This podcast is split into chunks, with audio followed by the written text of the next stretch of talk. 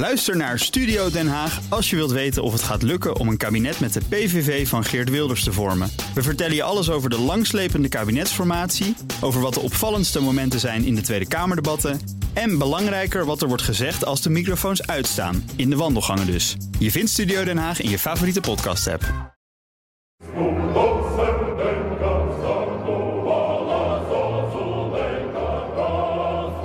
De geopolitieke alliantie. Twee jaar oorlog in Oekraïne. Hammelburg, De Wijk, Haan en Akkerman. Met Liesbeth Staats. Welkom bij de tweede aflevering van de Alliantie. In deze aflevering gaan we het hebben over het tegenoffensief in Oekraïne. Dat, uh, daar is lang over gesproken. We hebben het uh, lang aanzien komen. Maar het is niet helemaal geworden wat we ervan gedacht hadden. En zeker voor de Oekraïners niet. Um, dat tegenoffensief op de wijk. Uh, jullie praten in Boekenstein en de wijk heel vaak over de situatie op de grond. Laten we de, daar even bij beginnen. Ja. Hoe is de situatie nu? Paardeloos. daar komt het feitelijk wel op neer. Avdivka staat op punt te vallen. En misschien is het al wel uh, gevallen. Um, dat zou het tweede grote succes worden voor, um, uh, voor Poetin sinds de val van Bakhmut. In het oosten, voor de rest, zit, ja, exact. En voor de rest zit het front helemaal vast. Er is natuurlijk eigenlijk al anderhalf jaar, bijna anderhalf jaar sprake van een padstelling. Uh, dat begint ze iedereen zich te realiseren. Hè. Die, dat hele optimisme van, uh, nou, dat gaat allemaal goed, Oekraïne kan dat winnen. dat is op dit ogenblik wel weg. dus ehm, het, het, ja, wat er vermoedelijk uit uit de uh, uit, uit de doos komt, is een bevoren conflict. Waarbij de grenzen ongeveer worden bevoren op dit, uh, op dit gebied. Tenminste, dat is wat ik inschat wat er zou kunnen gaan gebeuren. En waarom is dat offensief naar fout gegaan? Nou ja, dat heeft te maken met het feit dat uh, de Russen in de maanden daarvoor, voordat dat begon, dus eigenlijk uh, vanaf eind uh, 22 zijn ze begonnen met het oprichten van fortificaties. En dan niet uh, één fortificatie, maar in meerdere linies achter elkaar met mijnenvelden. Die uh, ongelooflijk breed zijn. Veel breder dan de Russische militaire doctrine voorschrijft. maar ja, het resultaat daarvan is dat je er gewoon niet doorheen kan komen. We hebben natuurlijk in het begin gezien dat men probeerde om er doorheen te komen, zeg maar een beetje in het midden van uh, het front bij Robertine. Uh, dat leek een klein beetje te lukken. Maar ja, als je echt keek wat er aan de hand was, uh, ja, dat mocht je in die tijd ook niet zeggen. Want iedereen dacht van nou nee, dit gaat een overwinning voor Oekraïne opleveren. Ja, en dan zag je dat dat 100 meter naar links, 100 meter naar rechts was. Dus dat was ook niet tamelijk indruk, maar, in, indrukwekkend. Maar mocht dus dat, dat is is gewoon zeggen? vastgelopen op die fortificaties. Mocht nee, je dat, dat niet mocht zeggen? niet zeggen. Wow, wow, wow. Ik, nee, dat protest mag- tegen. Ik heb, ik heb nooit anders gezegd dan dat het een spook Ja, joh, jij, een fabel. jij wel, maar ik heb het ook niet over, Nee. over ons. Uh, ik heb Nou. het over uh, de gemiddelde luisteraar en de, de politiek. He, de, daar mocht je dat gewoon niet zeggen. Want dat zou betekenen dat Oekraïne uh, vast kwam te zitten en niet veel verder zou komen. Dat zag je trouwens ook in de commentaar in de kranten, by the way. Nee, wij hebben dat inderdaad wel gezegd. Maar ik ben er ongehoord voor bekritiseerd hoor, voor dit soort ik, ik, commentaar. ik ook. En toen, toen herinnert je dan een, ma- een maand of twee na het begin van, of drie, na het begin van de oorlog kwam Henry Kissinger, ik zal maar zeggen, met de Koreaanse variant. Hè? Dus uh, we moeten Ja. gewoon uh, ons erbij neerleggen Ja. dat dat oosten, dat wordt Russisch, niks meer aan te doen. Het westen wordt westers uh, en klaar. Teken maar bij het kruisje, ben je eraf. Nou ja, dat was, was vloeken in de kerk. Als je dat, uh, alleen, Dat is precies alleen- wat ik bedoel, Ja. ja. Bernard. Ja. Ja. Ik kijk even naar de linkerkant eh, van de tafel. Ehm, hebben jullie dat ook zo ervaren? Dat er, dat er geen eh, ruimte was voor dit soort eh, theorieën? Nee. Nee hoor, die ruimte is er, die mogen mensen pakken. En ik durf ook te zeggen dat ik dan misschien een van de wensdenkers ben geweest. En dan kom je denk ik ook uit bij ehm, het politieke en het militaire verhaal... en wat vanuit Oekraïne wordt gecommuniceerd. Namelijk? Mhm. Wat bedoel je? Nou, als je kijkt naar eh, waarom eh Zaluzhny nu wordt vervangen door Sirski. En De legerleider. de Ja. legerleider. En eh, dan zijn er natuurlijk vragen zoals: wat heeft Saluzhny dan fout gedaan? En daar zat ik over na te denken. En ehm, kijk, dan zijn er wel dingen in Oekraïne misgegaan. Ehm, maar dat is dan gezamenlijke fout of gezamenlijke inschattingsfout geweest van zowel politiek als militair. Dus Zelensky en Zelensky samen, die konden op een gegeven moment ook niet meer lezen en schrijven. En neem nou, ehm, ik neem even een aanloop. Neem dat verhaal waar Rob het over had. Uh, die verdediging van de Russen. Kijk, in 2022 had je de bevrijding van Kharkiv en Gerson. Dat zijn de grote, maar ook de laatste grote ja. Oekraïnse successen geweest. De bevrijding van Kharkiv, daar stond Saluzhny bijvoorbeeld al niet achter, want hij wilde alle middelen inzetten voor het front in het zuidoosten. Uiteindelijk heeft Zelensky, dat is dus de politieke persoon, mm. die heeft doorgezet. En hij kreeg dus ook steun van de man die nu opperbevelhebber is geworden, Sirski. En wat gebeurde er? De regio Kharkiv werd bevrijd. Waarom? De Russen die daar vochten besloten weg te vluchten. Dat kwam niet overeen met de Russische doctrine die Zaluzhny ook kent. Ja. Het was nog niet goed verdedigd, maar sterker nog dat de Russen zomaar weg zouden rennen. Ja, dat had hij niet zelf uit die boekjes van Gerasimov geleerd. Um, en inderdaad, daarna zijn die fortificaties gigantisch versterkt. En dan denk je van, hoe, hoe kunnen wij dan verkeerd hebben gezien dat de Oekraïners daar, daar niet doorheen kwamen. Waarschijnlijk wisten ze dat zelf ook wel. Ik heb ook nog mensen gesproken de afgelopen tijd die zeiden: ja, de generale staf wisten heus wel al in het voorjaar van 2023 dat die mijnenvelden zo uitgestrekt Mm. waren. Die intelligence hebben ze heus wel. Maar dan kom je dus weer uit bij wat ga je doen? Militair gezien denk je misschien, oké, het is helemaal niet verstandig om nu daar het tegenoffensief in te zetten. Want we maken geen schijn van kans met mijnenvelden op elkaar en met zulke fortificaties. Maar de hoop was ontstaan dat de Russen, als ze eenmaal door de linies heen waren gebroken, dat de Russen dan wel weer zouden wegvluchten. En Zelensky, kom ik weer uit bij het politieke verhaal, die moet natuurlijk ook succes hebben. Die krijgt wapens van het Westen, die heeft het hele land achter zich. Dat hele land hoopt dat er weer succes komt. En het Westen wil ook een paar succesjes zien voor in ruil voor wapens. En onder die druk um, nou, wordt soms uh, de realiteit wat, wat, wat verloren. En ook richting Oekraïne, richting de Oekraïners zelf, ook richting de pers, is totaal niet gecommuniceerd. Um, dit kan ook het verhaal worden. Het waren zes mensen bij elkaar ja. die wisten dat het zo moeilijk zou worden. En toch hebben ze doorgezet omdat ze het gevoel hadden: we kunnen niet anders. Ja, maar ze kregen ook wel heel veel. Nou, dat heeft ook met de Amerikanen Nee, te eerst maken. even Bernard. Ja, nou, Nee, de- de- misschien zeggen we wel hetzelfde, Sorry. Maar het heeft heel veel te maken met ehm, de, ik zou maar zeggen, toch een beetje de frame dat ontstond in het Westen. Wij waren voortdurend aan het uitleggen hoe slecht het met Rusland ging. En hoe ze zich hadden verrekend. Ja. En hoe ze niet konden vechten. En Ja. hoe ze er geen, geen bal Ja. van begrepen. Terwijl, terwijl dat gewoon onzin is. Het was het eerste jaar wel slecht. Ja, dat kan wezen, maar het, het- Poetin zei ook: we hebben twee dingen, namelijk mensen en geduld. En hij heeft gewoon gelijk gekregen. Maar tegelijkertijd had Rusland niet verwacht dat Oekraïne een, een jaar lang stand zou houden. Nee, dat, dat, dat, dat mogen zo zijn. Maar ik, ik denk dat, er ook, dat het ook veel te maken heeft met de over, het overweldigende lawaai dat de optimisten over eh, Mm. in, het, in het Westen maakten. hè. Ja, dat Rusland. Dat vind ik ook. Ja, die, die krijgsmacht, jongens, als je kijkt door de geschiedenis. De Russen hebben nog nooit een, een deuk in een pakje boter kunnen slaan. Die hebben, die hebben duizenden en duizenden mensen voor niks opgeofferd. Ja. Voor deze en gene veldslag. Dus dat gaat helemaal mis. Maar het is onze fout om dat zo te framen. Floris? Ja, kijk, wat Rob zegt, hè, die Russische verdedigingslinies. Maar Oekraïne vecht ook met de hand op de rug, hè, zonder luchtsteun. Ehm, eh, ze, ze zijn beperkt in de aanval op Russisch grondgebied, in eh, logistieke lijnen. Dat mag allemaal niet van het Westen. En wat je ook van Oekraïners hoort, Rusland heeft geleerd van die eerste anderhalf jaar. Ze hebben afgekeken van de Oekraïne-oorlog voert, hoe zij met techniek om, met technologie omgaan. Daar hebben de Russen ook van geleerd. Dus wat dat betreft, ja, moeten we inderdaad ook niet denken van die Russen, daar loop je zomaar overheen. Eh, wat je hoort is dat de Russen zijn heel sterk in het, in het verstoren van Oekraïnse technologie. Dus die Russen ontwikkelen zich, die staan niet stil. Eh, plus inderdaad dat ze hoeveelheden munitie hebben, hoeveelheden mankracht, maakt dat ze zich nu eh, ja, met meer vertrouwen staan dan, de, in de, dan in de eerste anderhalf jaar. Als je misschien een, een tegenoffensief had willen doen lukken, doen slagen, dan had het misschien het eerste anderhalf jaar moeten gebeuren. Want toen was Rusland, de Russische leger, krijgsmacht, een chaos. eh, was er geen duidelijkheid, was er, was, was, vielen, ze, vielen ze te pakken. Maar jij, jij bent het afgelopen jaar weer vaker in Oekraïne geweest. Wanneer dacht jij met dat tegenoffensief, nee, dit gaat niet lukken? Dat was augustus. Eh, ik liep letterlijk met, met mijn spullen eh, over de grens van Oekraïne naar Polen, de Europese Unie in. En toen dacht ik, shit, dit, dit, gaat, echt, dit, dit gaat Oekraïne niet redden. En, en waarom dacht je dat Eh, nou, omdat je bent daar twee weken. Elke dag waren ik was in Zaporizhia. Daar ging tien keer per dag en ook meerdere malen s'nachts ging het luchtalarm. Dus ja, je zag mensen moe zijn. Dus je merkt dat het mentaal werd het moeizaam, voor de Oekraïners om steeds weer die, die, die veerkracht op te, op te bouwen en vast te houden.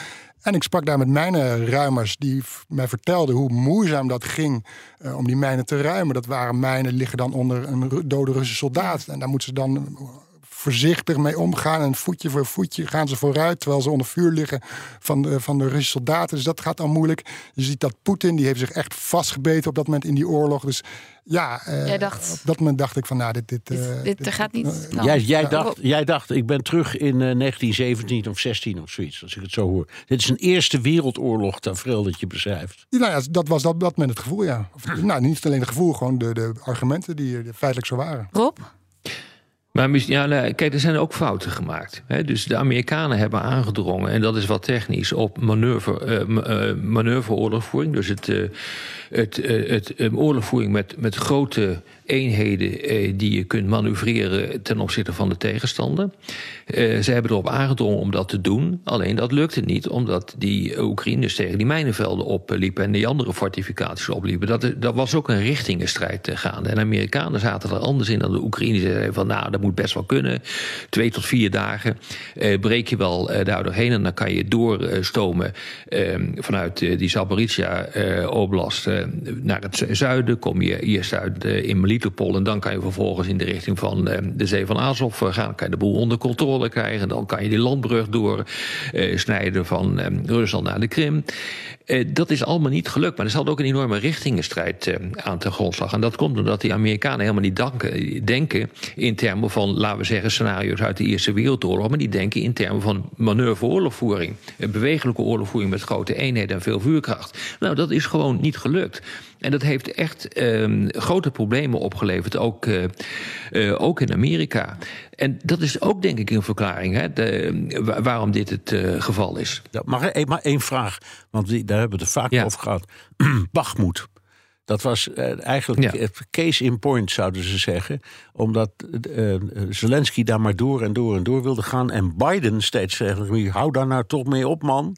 Laat dat lopen en concentreer je op het verzamelen van een veel grotere slagkracht. die je dan op een ander punt met veel meer succes hm. kunt inzetten. Is dat een voorbeeld, ja, van, die, is dat een voorbeeld van die richtingenstrijd? Ja. ja. Ja. Ja. ja. dat vind ik wel. Ja, ja daar heb je gelijk uh, in, uh, Bernard. Uh, je kunt dus verzamelen wat je wil. Maar op het moment dat je tegen dit soort fortificaties oploopt... dan zul je er echt eerst ja. doorheen moeten breken. Ja, en dan is het defensief een stuk makkelijker dan het offensief. Want het gaat je ongelooflijk veel levens kosten. En dat... Kijk, Bakmoed is verkocht door Oekraïne om ervoor te zorgen dat er zoveel mogelijk Russische soldaten zouden sneuvelen. Of anderszins compleet zouden worden uitgeschakeld. Um, dat was de enige rechtvaardiging om dat te doen. Dat zeggen ze nu ook van Avdivka. Dus je, je probeert een, een, de Russen een klein succes te ontzeggen. En als ze dat succes toch boeken, dan moet de prijs die ze daarvoor ja. betalen gigantisch hoog zijn. Nou, dat is precies wat er toen gebeurt en wat er op dit ogenblik ook weer gebeurt. Ik zie maar dat schiet natuurlijk niet echt op, dit. Nou, het schiet niet op um, om wat Rob zegt. Namelijk dat er een uitput, uitputtingsoorlog ja. gaande is. Uh, waarbij uh, Bakhmut en Afdivka goede voorbeelden zijn van dat Oekraïne uh, de strategie heeft om zoveel mogelijk Russische doden en verspilling van munitie ja. te veroorzaken. Um, met de hoop, ook dit voorjaar weer, dat de Russen dan niet genoeg overhouden om op andere plekken ook een offensief te starten. Dat is afgelopen voorjaar um, gelukt. Ook door de Russische onkunde bij Vuledar bijvoorbeeld, waar we het toen een jaar geleden nog mm. over hadden. Maar dat is natuurlijk een duivels dilemma. En Rob weet als geen ander hoe het gaat met plannen van logistiek en plannen uh, in een oorlog. Het is telkens kiezen tussen twee kwaden. Ga ik nu um, vol deze stad verdedigen in de hoop dat ik de ander helemaal slijt? Of laat ik ze komen en gebruik ik mijn eigen mensen en materieel dan op een andere plek? Met het risico dat als die ene stad wordt veroverd, dat ze dan op die plek verder doorstoot. Ja. En dat je daar nog niet de verdedigingslinie daarachter goed op orde hebt. Want dat is in Oekraïne nu ook het geval. Dus volgens mij is het ook. Hoe zei Rutte dat in coronatijd? Uh, je ja, maakt een beslissing met, met 50%, 50% kennis. Ja. En 50% onwetendheid of op de gok. En daar moet je 100% beleid op maken. Zoiets. Dat klopt. Dat is lastig. Ja, ja dat klopt. Ja, kijk, elk plan sneuvelt op het moment dat de oorlog is begonnen. Dus dan kan je opnieuw weer aan de tekentafel toe om te kijken hoe je het gaat doen. Maar oorlog voeren is een, laten we zeggen, een creatief proces. Het was ook niet voor niks uh, dat Sun Tzu, uh, wanneer is dat, 2000 jaar geleden al riepen... oorlog voeren, dat is the art of war, de kunst van het oorlog voeren. Dus uh, degene die daar het meest creatief in is, die, boekt, die, die boekt de meeste resultaten.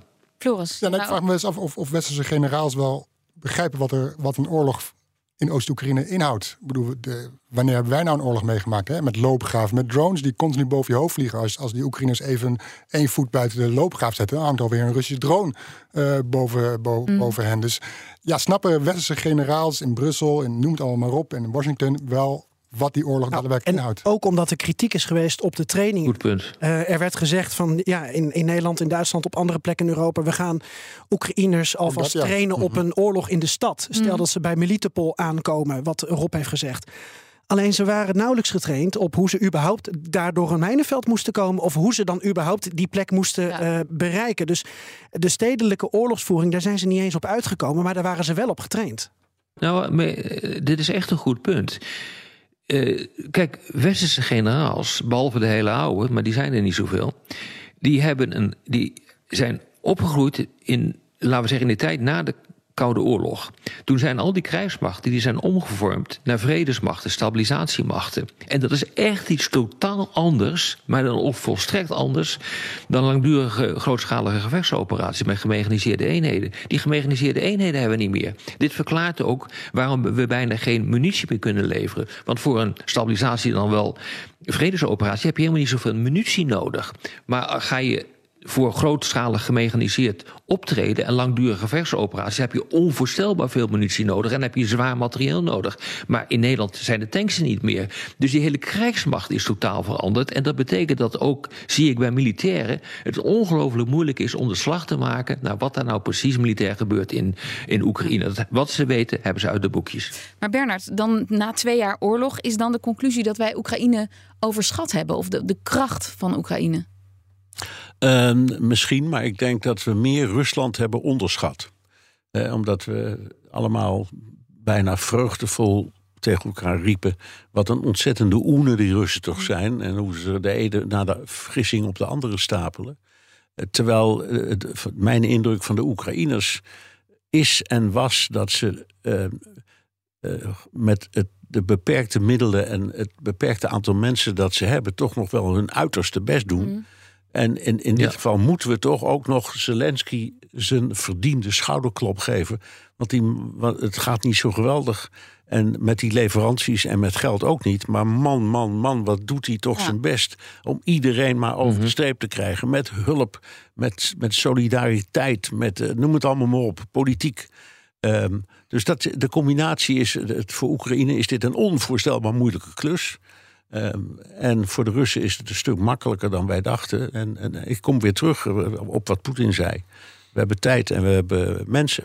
En het is toch ook een jaar geweest waarin Zelensky Oekraïne uh, de eerste stap in de EU heeft laten zetten. Mhm. Waarbij uh, of een, op een NAVO-top geen lidmaatschap van de NAVO is gekomen, maar wel een NAVO-Oekraïne-raad. Waarin hij wel heeft geregeld dat er, as we speak, allerlei veiligheids. Uh, ja, garanties mag je niet zeggen, maar veiligheids. Maatregelen. Assurances, hoe vertaal je dat ook alweer? afspraken komen met allerlei landen die zeggen: wij willen Oekraïne ook op de lange termijn blijven steunen. Dat heeft, heeft deze man met zijn uh, theatrale achtergrond toch maar weer geregeld. Ook al is het op het slagveld op dit mhm. moment heel moeilijk. En met de handen op de rug, zoals eh, Floris al uh, schetste. Maar Rob, kan het niet gewoon allebei maar Nou, jongens, nee, maar er is ook een fundamenteel probleem. Echt een fundamenteel probleem. Ik herinner me nog dat ik bij Op1 zat op televisie.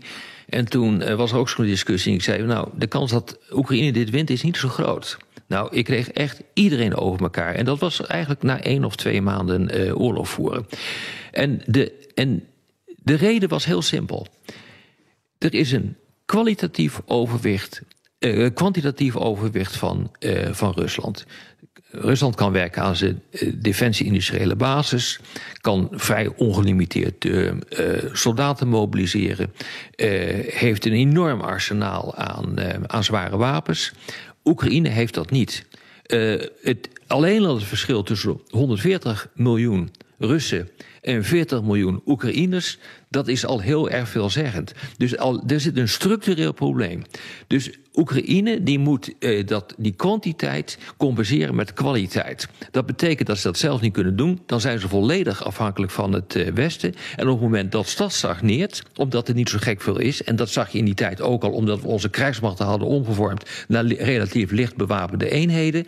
heeft Oekraïne per definitie een probleem. Dat wisten we in die tijd en dat blijkt nu gewoon 100% waar te zijn. En nu krijgen we de rekening daarvan gepresenteerd. En nu zitten we te jeremiëren. Ja, nee, uh, hoe kan dat nou? Nou, dit, dit is iets wat we eigenlijk al direct vanaf het begin uh, wisten en zagen. Maar kan het dan niet tegelijk bestaan, Rob, dat we misschien te optimistisch over Oekraïne geweest zijn? Of, of dat we aan het wensdenken waren, zoals Geert-Jan noemt. En tegelijkertijd ja. uh, dat we Rusland onderschat hebben. Maar dat je wel uh, je kunt uh, verbazen, positief verbazen over het uithoudingsvermogen van Oekraïne. Nee, absoluut. Ze doen een fantastisch, uh, ze doen fantastisch werk. Ze hebben drie mega-overwinningen geboekt door uh, de Russen uit de omgeving van Kiev te monjuren. Dan hebben we Kharkov en Kiev en uh, Kharkov en hoe heet het? Gerson. Gerson aan de andere kant. Ehm, dat zijn enorme overwinningen. Maar tegelijkertijd heb ik ook altijd gezegd van het besluit van uh, Poetin om dit te doen was mhm. stom en is gebaseerd op uh, de verkeerde veronderstellingen. Ook wensdenken? Maar tegelijkertijd. Uh, sorry? En ja, oh, absoluut ja. Nee, goed, daar kun je wel aparte uitzendingen aan wijden. maar tegelijkertijd, als je, ziet, als je ziet wat ze hebben voor elkaar hebben gekregen in het zuiden. Dan hebben ze toch maar eventjes voor elkaar gekregen om bijna 20% ja. van het land te, te veroveren en vast te houden. Dus zo slecht hebben ze nou ook weer niet gedaan hoor. Floris? Nou, we zijn heel erg geneigd in deze twee jaar oorlog om, eh, als er iets gebeurt op het slagveld, oh, Oekraïne wint, dan staan we meteen, uh, meteen hoera-stemming als Oekraïne Gerson heeft bevrijd. Ja, voetbalwedstrijd. Ja, het is een voetbalwedstrijd. uh, zo wordt het beschouwd, zo wordt het gezien. En we gaan heen en, weer van en, en het, het veroverde terrein is ook niet groter dan een voetbalveld. Nee, dus, maar we moeten dus, moeten dus, af, van het, moeten dus af van het constant kijken van, oh, nu gebeurt iets verschriks voor Oekraïne, oh, nu, dit pakt weer goed uit voor Rusland. Nee, het gaat misschien een oorlog over drie, vier, vijf jaar, zo moet je het zien. ik vraag, in de Tweede Wereldoorlog gingen de geallieerden ook niet met een directe lijn naar Berlijn. Dat ging ook met voor- en tegenspoed. Nou, zo moet je die oorlog ook zien. En, niet alleen hoe het nu gaat op het slagveld. Wij hebben alle vier ook eigenlijk een andere rol. Hè? dus Rob is echt de militaire analist en de geopolitieke analist. En Bernard zit natuurlijk helemaal goed in het geopolitieke. En ik zit met een half been ook in Oekraïne en kijk door een Oekraïense bril.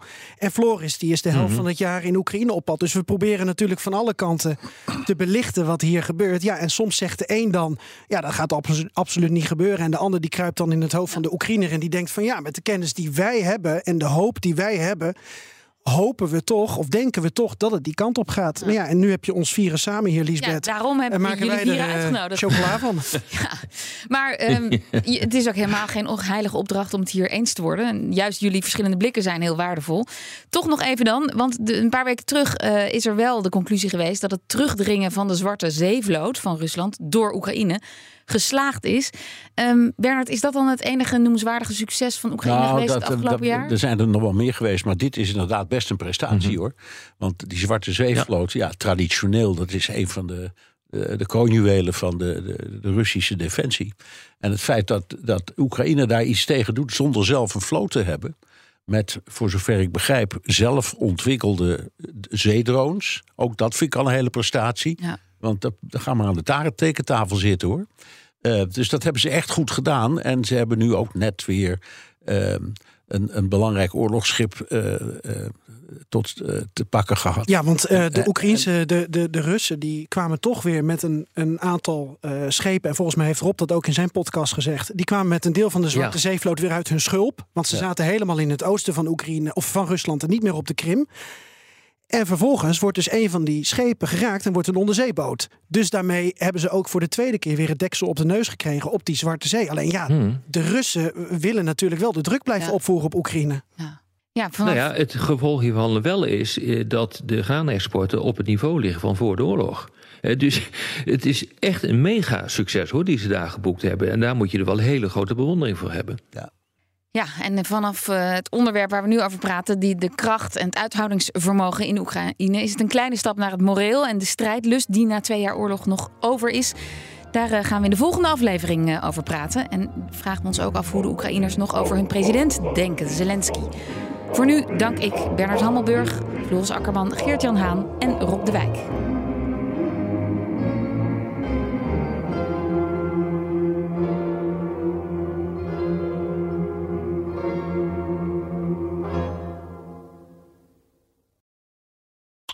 Harm Edens vind je in de BNR-app. Je kunt BNR Duurzaam niet alleen live luisteren in de app, maar ook terugluisteren als podcast, zoals al onze podcasts.